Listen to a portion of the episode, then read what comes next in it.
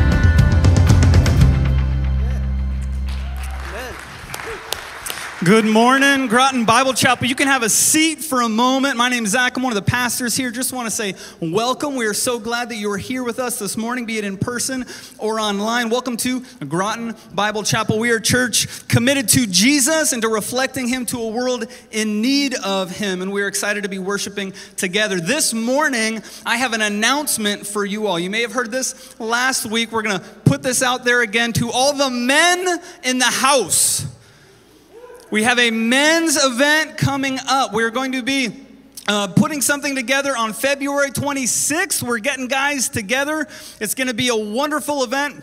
It's from Paul Tripp. He's done a lot of awesome stuff for men, for family, for relationships. Uh, and, and, and this particular Sunday or this particular Friday night is all about guys coming together in community and saying, God, what do you have for me? And so during this event, we have two options, guys, two options. One, you can do it in your home and we will stream. And that means you can invite up to one to three people. We would encourage you to meet together. You could eat, you could hang out, and then you can stream it. There will be worship from GBC, and then we will have uh, be streaming the video content from Paul Tripp. There will be discussion provided, or you can show up and you can do it here in person with us. Either way, we would ask you go online to the website. You can register on the front of the website, click learn more, and go from there. But uh, guys, we really want to get as many dudes together because guys, I'll just be real, you hang in the background. A lot of you, you kind of you get dragged by a friend, you get dragged by a spouse. It's time to step up, to show up, to actually enjoy and build into the community of men that we have here and all that God has in store for the men of the church. And so, mark your calendars. February 26th. We're excited and we look forward to seeing you there. With that, go ahead and stand up, church. We're going to continue worshiping now.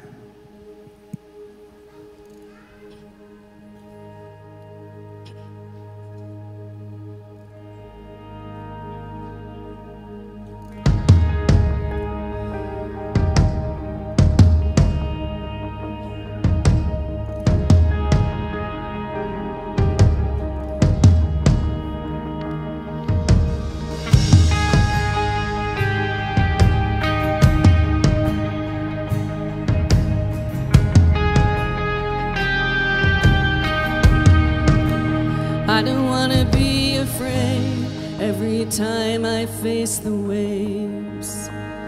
I don't wanna be afraid.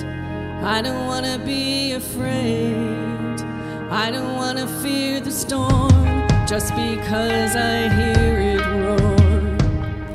I don't wanna fear the storm. I don't wanna fear the storm.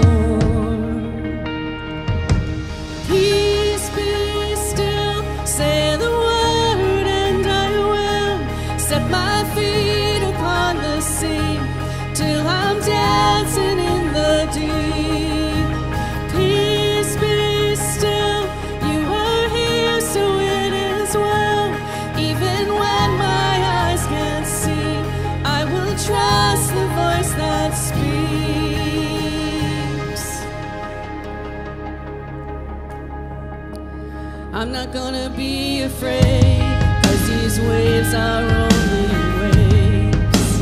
I'm not gonna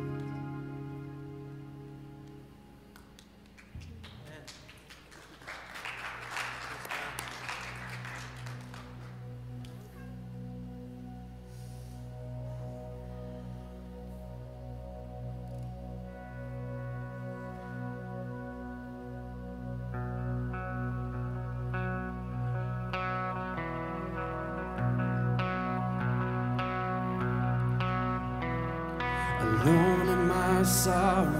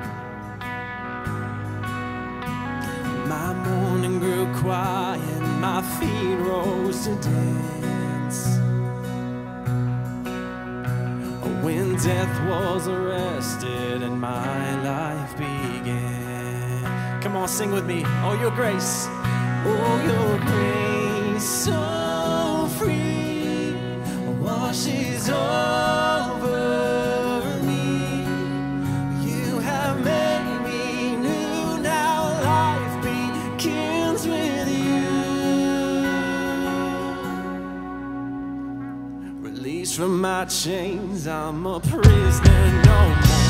Yeah. My shame was a ransom you faithfully bore.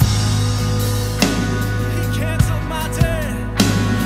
He canceled my debt.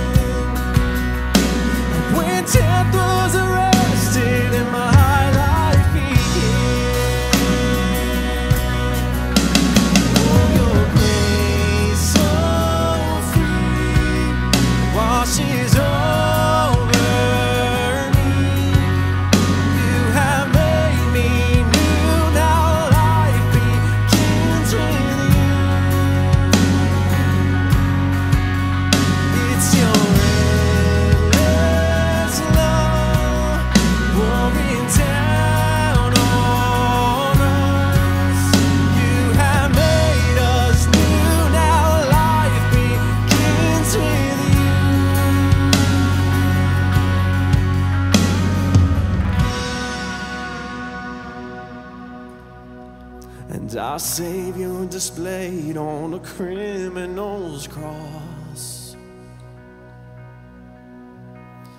And darkness rejoiced as though heaven had lost. But then Jesus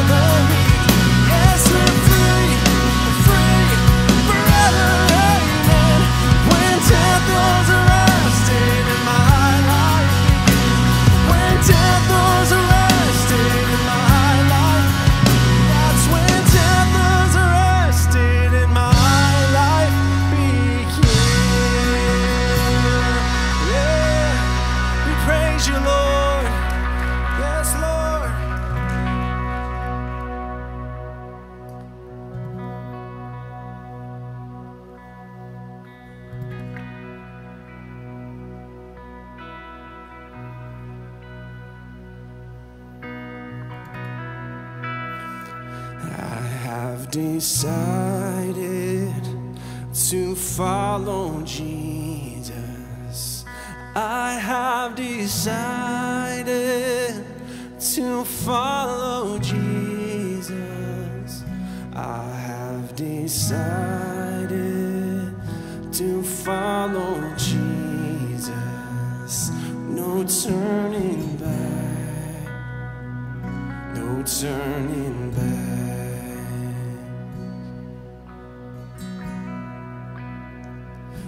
cross before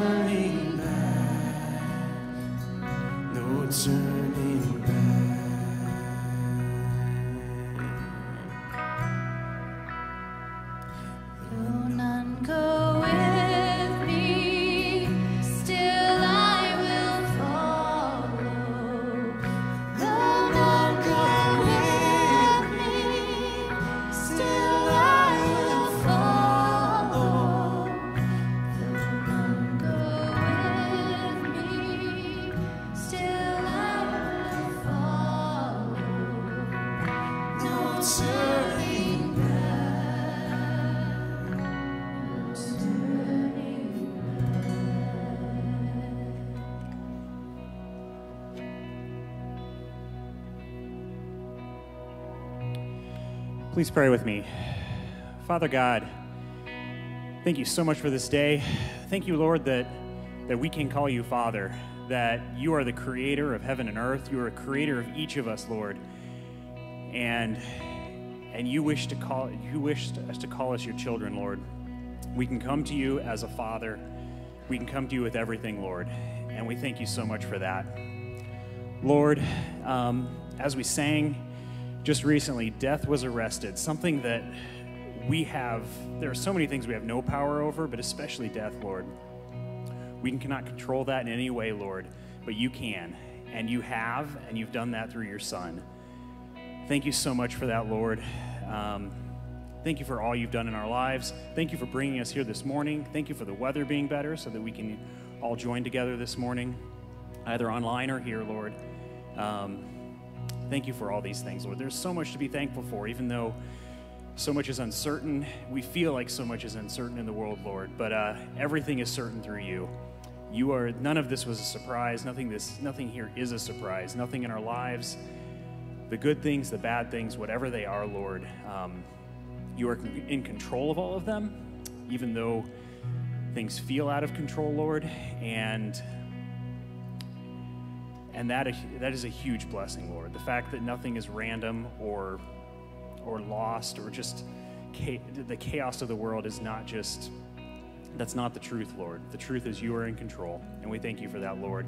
We thank you for this morning. We pray, Lord, that uh, we would be here to listen to your word, um, to learn from you, Lord, to learn from your word, and to learn from the others here. We thank you for all this. In your name we pray, Lord.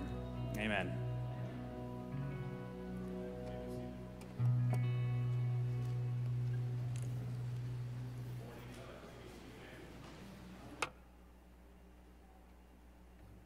I turn it on.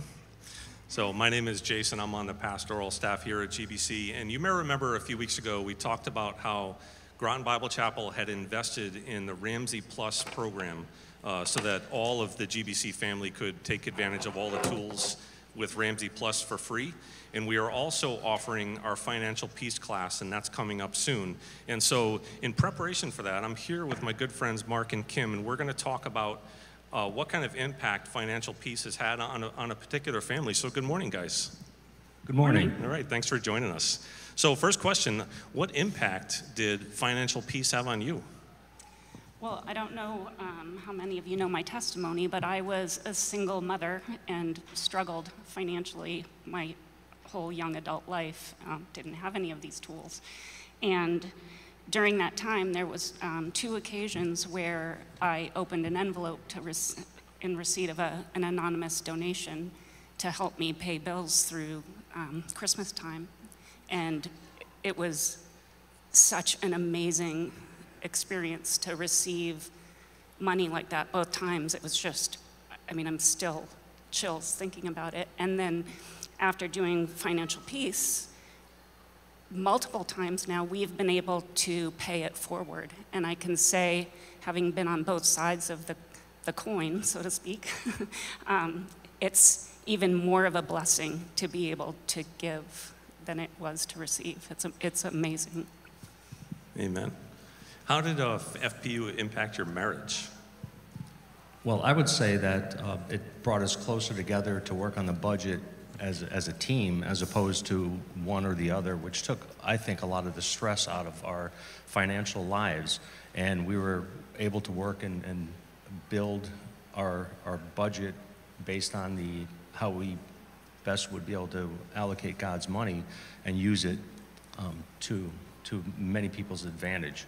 And it also kept us from doing any sort of overspending because we knew exactly what was in the budget, what was allocated for each, each different budget item, and therefore it kept away the stress from that aspect as well. Yeah, um, finances can be a scary thing. It can be a hard thing to try to overcome or dive into, and, a, and a, it can be a hard step to take to begin to develop a budget. So, what would you say to someone who's on the fence in terms of joining uh, FPU or Ramsey Plus? Well, first of all, it's free. And, and it's also fun to see how God's money gets put to use. And, and, and once you get into the, the use of the uh, Financial Peace University tool set, then more money becomes available and you're able to allocate more to helping others, which, which is really fun.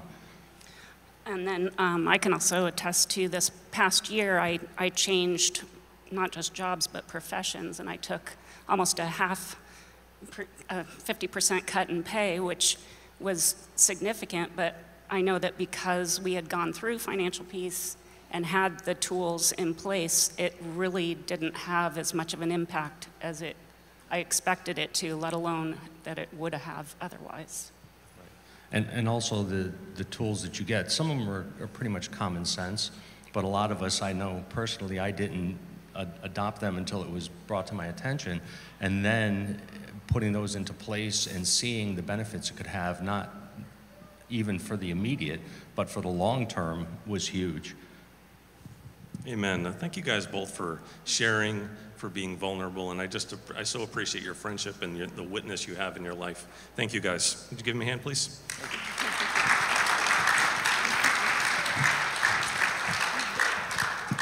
So the FPU University starts on February 28th, and if you want to know more information about it, you can go into the Welcome Center in the back on your way out, and you can sign up. And it's just a wonderful program, especially if you're just trying to manage your money, if you're just starting out in marriage, you're trying to figure it all out.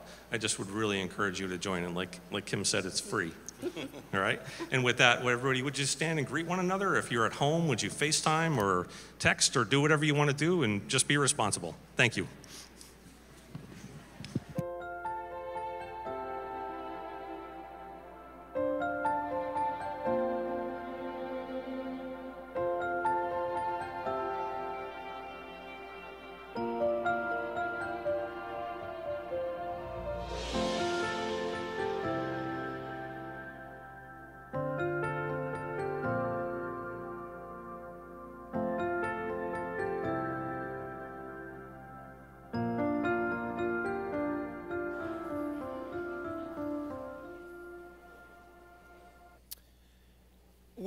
To tell you, Valentine's Day is not a big, a heavy hitter of a holiday in our house. It's just not. Now, it's not that we don't celebrate Valentine's Day, but we often don't celebrate it on the day of Valentine's. I often don't buy flowers on Valentine's Day. Uh, I'll wait 10, week, 10 days, two weeks later, probably because I'm cheap. I'm a bit of a nonconformist. And I happen to be married to a, a woman who's very practical. Uh, but, you know, the, the, the Valentine's Day I do remember the most, we, we have celebrated it, uh, was we, our kids were really small, and we were actually living in the parsonage here on site. And my wife went out and she bought a couple lobsters and a couple steaks, and we put the kids to bed really early. Might have been some Benadryl involved. No, I'm just kidding. Uh, And, uh, and we just cooked together. We lit the candles, and we just had this long time around dinner. The food came out excellent. We were more happy with what we produced than what we would have had that night in a restaurant, trying to get a babysitter. It was just, it's been a, it was a great, it was a great memory.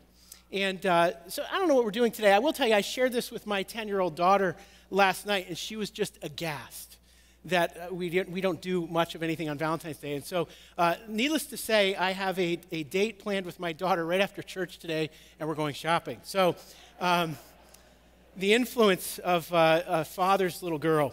Uh, my name is Gary Campbell. I'm the, the lead pastor here at GBC. I want to welcome you in uh, once again, whether you're at home or uh, here in the room. And you know, as you think about Valentine's Day, in the English, we only have one word for love. In the Greek, we have eros and phileo, and we have the agape love of God.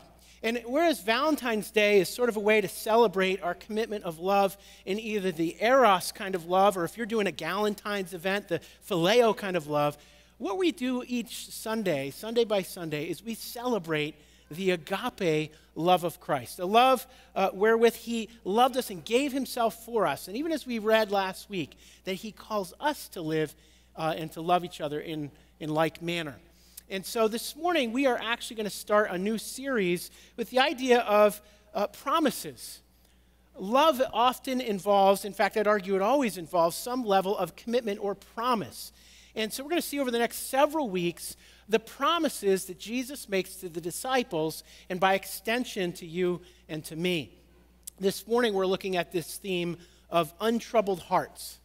And we'll see that untroubled hearts come not from doing or determining or demanding, but from trusting in Jesus. And, uh, you know, this morning's message, we're going we're going to be looking at some of the most familiar words of Jesus' upper room discourse. There'll be words you've likely heard before. And as we look at Jesus' time as he is intimately uh, speaking to the 11 remaining disciples, you may remember that Judas has left the room. And so Jesus turns and he even changes his language, beginning with dear children or little children, this term of en- endearment to his disciples.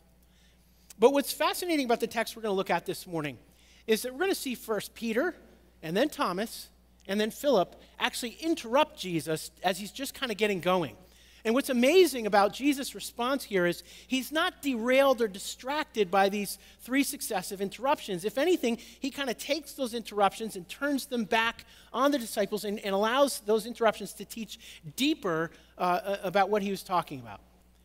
It's perhaps an, uh, the greatest understatement, maybe, that Jesus is a brilliant teacher. And we'll see that in this morning's text. But I also think that in each interruption, we can see a fleshly response, a fleshly response of each disciple that we can see in sort of an archetypal way uh, uh, the fleshly responses that you and I are prone to when confronted with our relationship with God. And so we're going to look at the text a little bit differently this morning. We're going to profile the disciples and kind of ask questions of ourselves in this regard. And I think we'll see in Jesus' responses three applications that we can make in our own lives. So I hope you're excited for this uh, particular text, for this approach, and uh, I know I am and have been as I've been preparing. So why don't we pray, and then we'll open God's Word together. Uh, Father, we come before you this morning once again, Lord, celebrating the commitment that you made to us in the cross, honoring our commitment to walk with you, Lord, in the mess of our lives and the sin and brokenness of our world, to acknowledge that we need you, Lord Jesus. Lord, would you speak to us this morning from your word? Help us to be ready to receive what you have by your Holy Spirit and pray that your word this morning is clear, we pray. In Jesus' name, amen. Well, we begin this morning, and I have to tell you, as we look at these three interruptions, that for whatever reason, I had in my head as I was preparing Monty Python.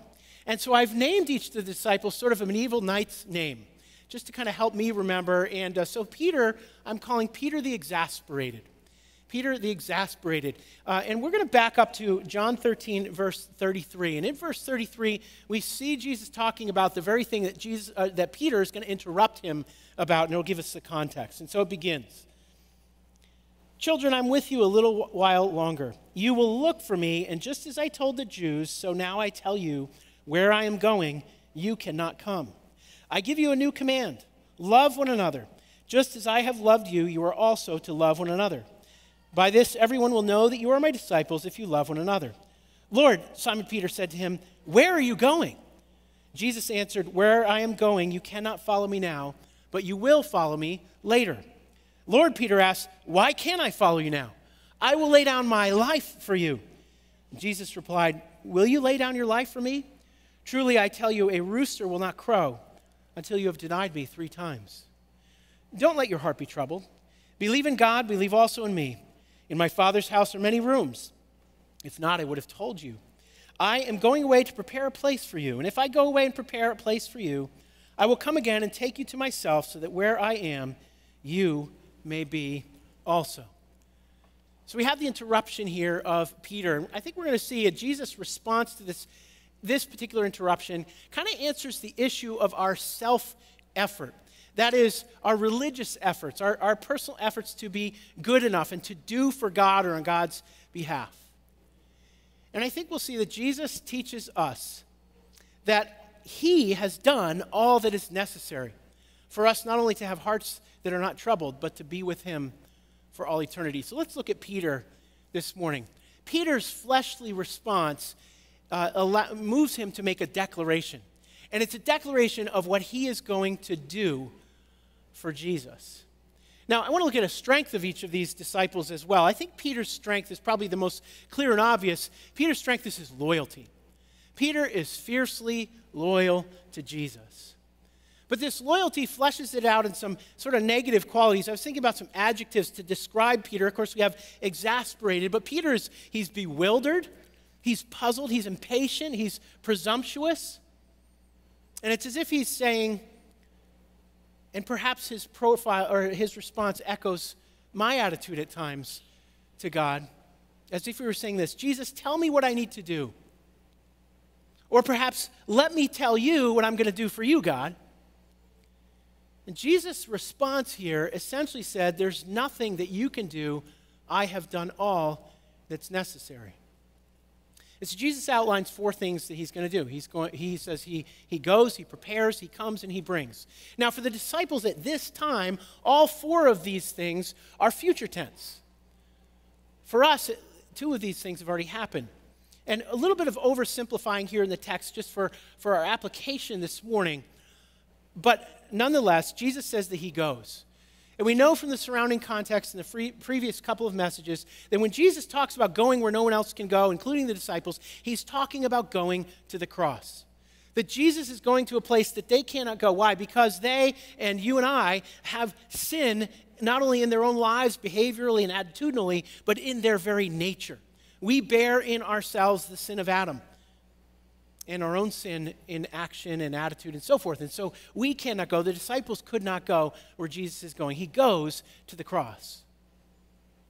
But he also says he goes and he prepares. Now, certainly in the sense of, of the preparation of our salvation is also included in the cross, but very quickly moves to the resurrection. We're just a few weeks away from talking about the resurrection on Easter Sunday and the necessity of Christ's resurrection to empower and validate the sacrifice on the cross. So Jesus goes to the cross. He prepares through his resurrection. He goes before us. And in raising to new life, he enables and empowers our resurrection that will come one day as well. In other words, as a Christian, you need not fear death. Death is not the end. And because Jesus has risen from the dead, we are promised to be raised one, day as well with him. Well, those are the two things that have already been done from where we sit this morning. But then Jesus says that he comes, or in, in, our case this morning, that he will come. Jesus will come again. He will return. And he will not come infant holy, infant lowly, but he will come in power and in great victory. He will come as a uh, to redeem his people, to bring and to usher the final act of our salvation, as it were. And that brings us to the last thing he comes and he will bring us to be with him. He comes as judge and ruler. He comes and he will reign. And the scripture says that we will reign with him. Jesus goes, he prepares, he comes, and he brings. Now, we're uh, admittedly making uh, an interpretive approach here that steps away from really getting into the eschatology of this passage and is really pursuing the relationship of this passage. We're doing that this morning in this particular approach for two reasons. Number one, Jesus is, is relational in his response to Peter. Don't let your heart be troubled. He is being patiently persistent as he pursues Peter. I know that's a lot of P's but he is. And also, the other reason for this approach this particular morning is because that's John's intent. John's intent is with, that we would understand the relationship that God is pursuing with us. Remember, John says, I write all this stuff down that you might believe that Jesus is the Son of God. You see, Peter, and you and me, Jesus not only does for us what is necessary for our salvation, freeing us from the activity of our own salvation. But he does not call us to inactivity. In fact, Paul will say in 2 Corinthians 5 that we are to be doing the work of reconciling and being reconciled one to the other, vert- or horizontally, as it were. Why? Because we have been reconciled to God vertically. He has done everything necessary. So, our first application this morning from Peter's interruption is this An untroubled heart is found in trusting what Jesus has promised. Trusting what Jesus has promised that He goes, He prepares, He will come, and He will bring us to be with Him. In other words, an untroubled heart doesn't come from my own resolve to do on my own behalf. Now, that's very anti New England, right? As New Englanders, we, we get it done. We pick ourselves up by our bootstraps. We're autonomous. We're impetuous at times. And Jesus has done everything, and so our hearts are promised to be untroubled as we trust in the promises of Jesus. Well, that brings us to interruption number two. And we'll call this one Thomas the Despairing. Jesus in verse 4 says this You know the way to where I am going. Lord, Thomas said, We don't know where you, you are going. How can we know the way? And Jesus told him, I am the way, the truth, and the life. No one comes to the Father except through me. If you know me, you will also know my Father. From now on, you do know him and have seen him. So we see Thomas again, Thomas the despairing, and in Jesus' response to this interruption answers the issue of our need to know. It's a control thing, it's a striving intellectually, as it were. And it teaches us that Jesus has re- revealed God's perfect and only way, God's plan for us to have peace in our hearts, to have eternal life. So let's look at, at Thomas. Thomas responds in the flesh with doubt. Not a surprise, right? He's known in the scripture and we see elsewhere. He is indeed doubting Thomas. We've called him Thomas the despairing this morning. I think probably Thomas's greatest quality is his honesty right? He, he tells Jesus right where he's at. He, he asks Jesus this question, Jesus answers, and he responds just very directly. He's the guy who says what's on his mind. But at the same time, Thomas representatively is, is pessimistic. He's despairing, as we said. He's, he's skeptical. He's resigned, and he's certainly confused. See, Thomas's profile echoes my attitude when at times I say, Jesus, show me or tell me how to determine, how to know where you're going and what you're doing in my life. And Jesus responds, There's nowhere you can go.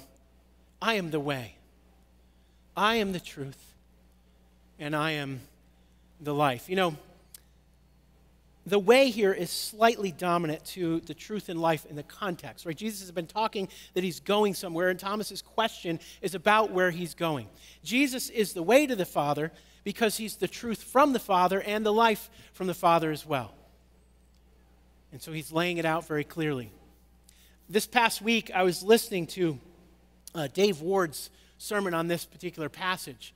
Dave Ward, if you don't know, is our founding pastor here at GBC and was ministered here for 50 years. He was the pastor of my childhood, and it's been a lot of fun to listen to his messages. And he outlined this passage very simply as the way assumed, the way confused, and the way explained. And I love how he approached that. He said, The way assumed, Jesus says, You know the way to where I'm going. The way confused, Thomas says, We don't know where you're going, and we don't even know the way. And Jesus explains or describes, I am the way, the truth, and the life. You know what's interesting about that? That hasn't changed. When Jesus says, No one gets to the Father, no one comes to the Father except through me, as Dave Ward preached that message probably in the 60s or 70s, uh, uh, that hasn't changed. It's the same message we're preaching this morning. And to drive home the point, I want to share an illustration that Dave used. Uh, I didn't have a date stamp on this particular message, but this is exactly what he said. He was talking about the uh, uh, exact representation that Jesus is of God the Father, and he said this Think about your typewriter at home. He said that. It, with the assumption and sort of the implication that everyone has one and uses it regularly. And he goes on to, to express how when the, when the typewriter key strikes the paper, it makes an exact impression. It's a great illustration, completely outdated. And isn't that amazing that the illustrations, the context of the time in which he was talking, the method has changed so much? The message is not. It's the same today. Jesus is the way, the truth, and the life. And so you see, Thomas, and you and me, Jesus not only reveals the plan of God, that He is the way to the Father, but He frees us from having to answer every question. Now, don't hear what I'm not saying. We are not saying that Jesus doesn't call us to an intellectual faith. The Christian faith is a reasonable and reasoned faith. Here at Groton Bible Chapel, we love uh, apologetics ministry. Apologetics simply means the defense of our faith. And so we promote books like uh, Frank Turek and Norm Geisler's I Don't Have Enough Faith to Be an Atheist, or J. Warner Wallace's Cold Case Christianity, or even going way back, Paul Little's Know Why You Believe, and others. And we just recently did an apologetics class because God calls us to a reasonable and reasoned faith. But it is faith in Christ. It is a faith that overcomes our skepticism. So, our second application is this an untroubled heart is found in trusting God's revealed plan, that He is the way, the only way. Excuse me. In other words, it's not my ability to trust ev- or to know everything, to understand everything. God works in spite of my skepticism. I wonder if you trusted in his promises and his plan this morning. In fact, that begs our key question today Is Jesus who he says he is? Is Jesus who he says he is? And I ask that question in the present tense because we believe that Jesus rose again and is alive today. Jesus' declaration here, I am the way, the truth, and the life, no one comes to the Father except through me, is an exclusive statement. It is a dogmatic statement. It is even, dare I say, an offensive statement. But it is corroborated and it's the full teaching of the rest of the New Testament. Peter, in Acts chapter 4, says, There is salvation in no one else, for there is no other name under heaven given among men whereby we must be saved. There is one name, the name of Jesus. Paul, in talking to his young protege, Timothy, he says, For there is one God and one mediator, one go between, between God and man, the man Christ Jesus. One name, one mediator. And Hebrews tells us how this happens. Hebrews, the author of Hebrews says, Therefore, brothers and sisters, since we have boldness to enter this sanctuary through the blood of Jesus, he has inaugurated for us a new and living way through the curtain that is his body. Jesus says he is the way, he is the only way. Paul and Peter confirm this, and Hebrews helps us understand it is through his blood that has been shed that we are forgiven and his body broken. That's the only way. It is exclusive. I love how J. Uh. Vernon McGee said it. He told this story. He says this. He says, Years ago, a student out at UCLA told me he didn't like the Bible because it's filled with dogmatism. I agreed with him that it is. He especially selected this verse, John 14, 6, and said, That's dogmatic. I said, It sure is. But if you realize that it is the characteristic of truth to be dogmatic, truth has to be dogmatic. He goes on to say, I had a teacher who was the most dogmatic, narrow minded person I've ever met. She insisted that 2 plus 2 equals 4. Friend, let me say to you that one of the characteristics of truth is dogmatism? Here's the point this morning Have you answered that question for yourself? Is Jesus who he said he is? You know, not everyone out there is in full on angry rebellion against God in their sin. Every one of us is sinful. We all sin, but not everyone is in this mode of purposeful rebellion. Some people are going about their lives doing good things, but that's the problem is that they're going their own way, not the only way. Proverbs 14 says, There is a way that seems right to a man, but in the end it leads to death. And so maybe your life is, is identified by uh, uh, humanitarianism or altruism, but the scripture says that is not enough. I think of Bill Gates, who's uh, uh, an amazing philanthropist, has given hundreds of millions, if not billions of dollars to all kinds of causes that have helped lots of people. But even if someone as generous as Bill Gates, has not received and believed in Jesus as the only way, responded to this truth claim of Christ, then he is lost. And that applies to each one of us as well. The most important question we will ever answer is Is Jesus who he says he is?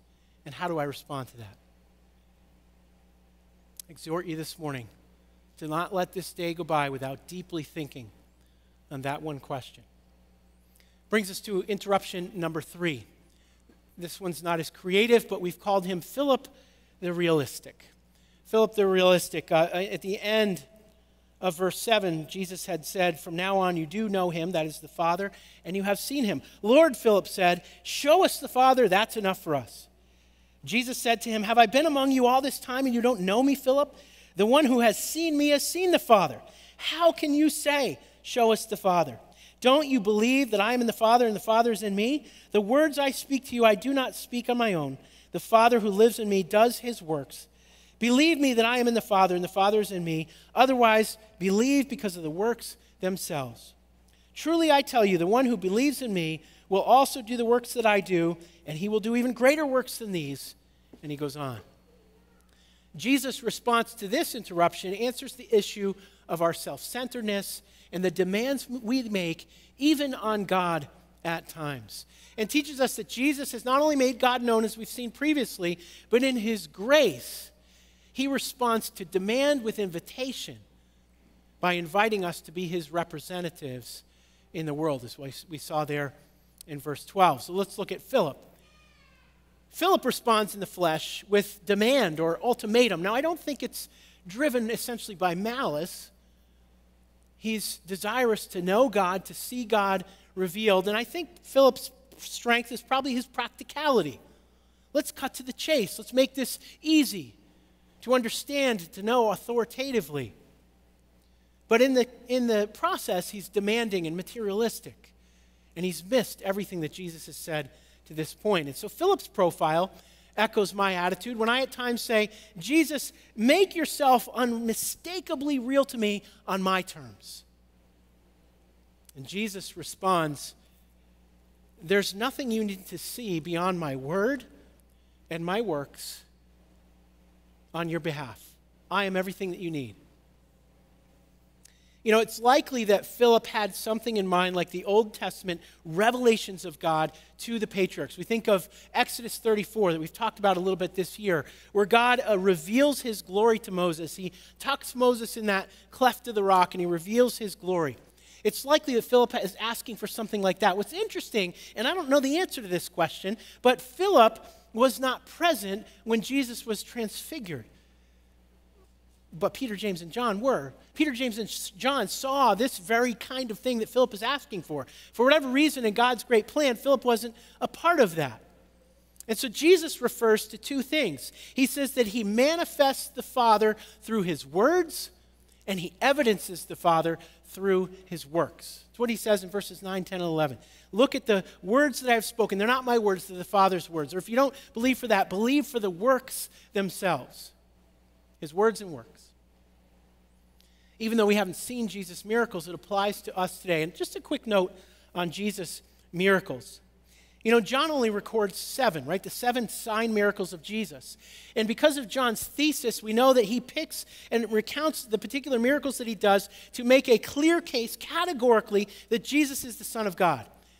But we could also say, even in all the synoptic gospels and every miracle that's recorded, there is not one miracle that Jesus does that is done for the sake of itself or that is done just to be a sideshow. Each of Jesus' miracles is done with intent and purpose, and two primary purposes. Number one, to validate his message, the message of the kingdom, the message of God's plan. And number two, to demonstrate his deity, to demonstrate that he is God. As some have said, there were a lot of lepers and a lot of blind people and a lot of people that were ill in various ways in Palestine at this time. Jesus didn't heal them all. And Jesus does his works with intent that we would know who he is. He manifests through his words and he evidences through his works. But then we see the great grace of Jesus Christ in that he further invites where we demand. He invites where we demand. It's as if he says, John says to us, You see, Philip, and you and me, Jesus is not only the physical manifestation of the Father, but he, through his cross and resurrection, enables and invites those who have trusted in him to participate in his kingdom, to be active participants in the work of God in the world in spite of ourselves and his great grace. And so, our third application is this an untroubled heart is found in trusting that Jesus invites my participation. An untroubled heart is found in trusting his promises, his plan, and even in my participation. It's not in determining my own way, or it's not demanding he act on my own terms. And God works in his grace despite my insistence at times, my foot stamping, that he worked my way. I'm going to invite the band up at this point as we move toward a conclusion uh, in our service. I want to sort of just summarize what we've talked about this morning in these interruptions of Peter, Thomas, and Philip, and the words of Jesus, his response to these interruptions. And I want to ask this question. Remember, our big point this morning is that untroubled hearts come not from doing, determining, or demanding, but from my trusting in Jesus. I want to ask you this morning which one are you? Which one of these three do you see yourself in this morning?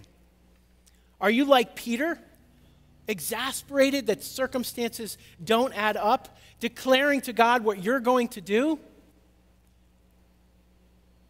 Jesus invites you to trust that his promises are sure.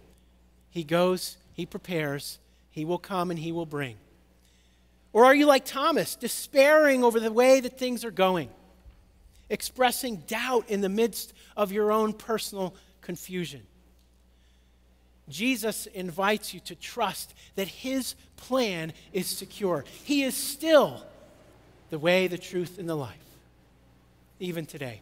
Or are you like Philip, demanding that God act in a manner that you think that he should act? Jesus invites you to participate in what he's doing in the world. It's a lavish, it's a demonstration of his lavish grace.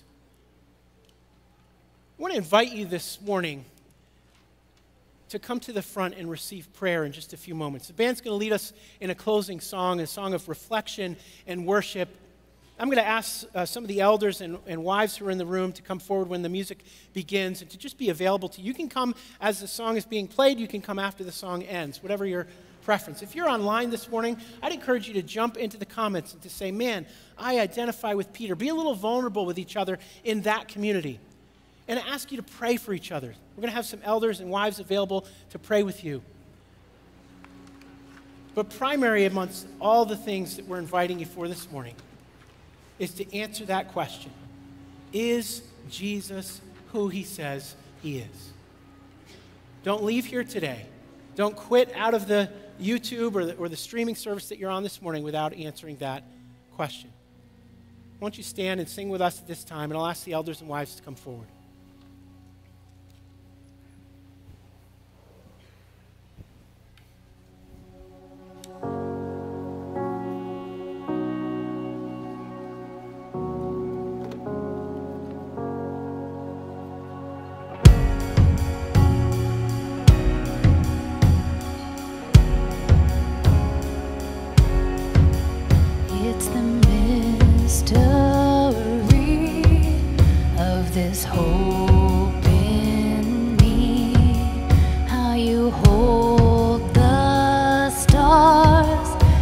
You hold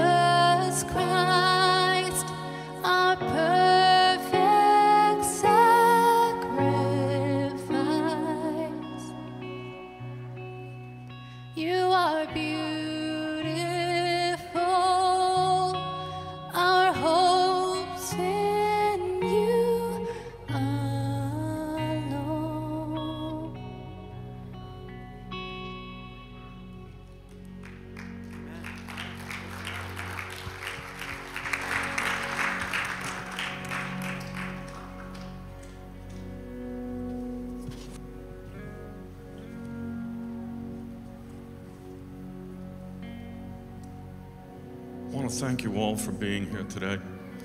I want you to consider and reconsider what Gary's message means to each and every one of us. In the meantime, however, if you're new today, stop by the Welcome Center. There are some people there that can answer some questions for you. If you're at home, don't get offline.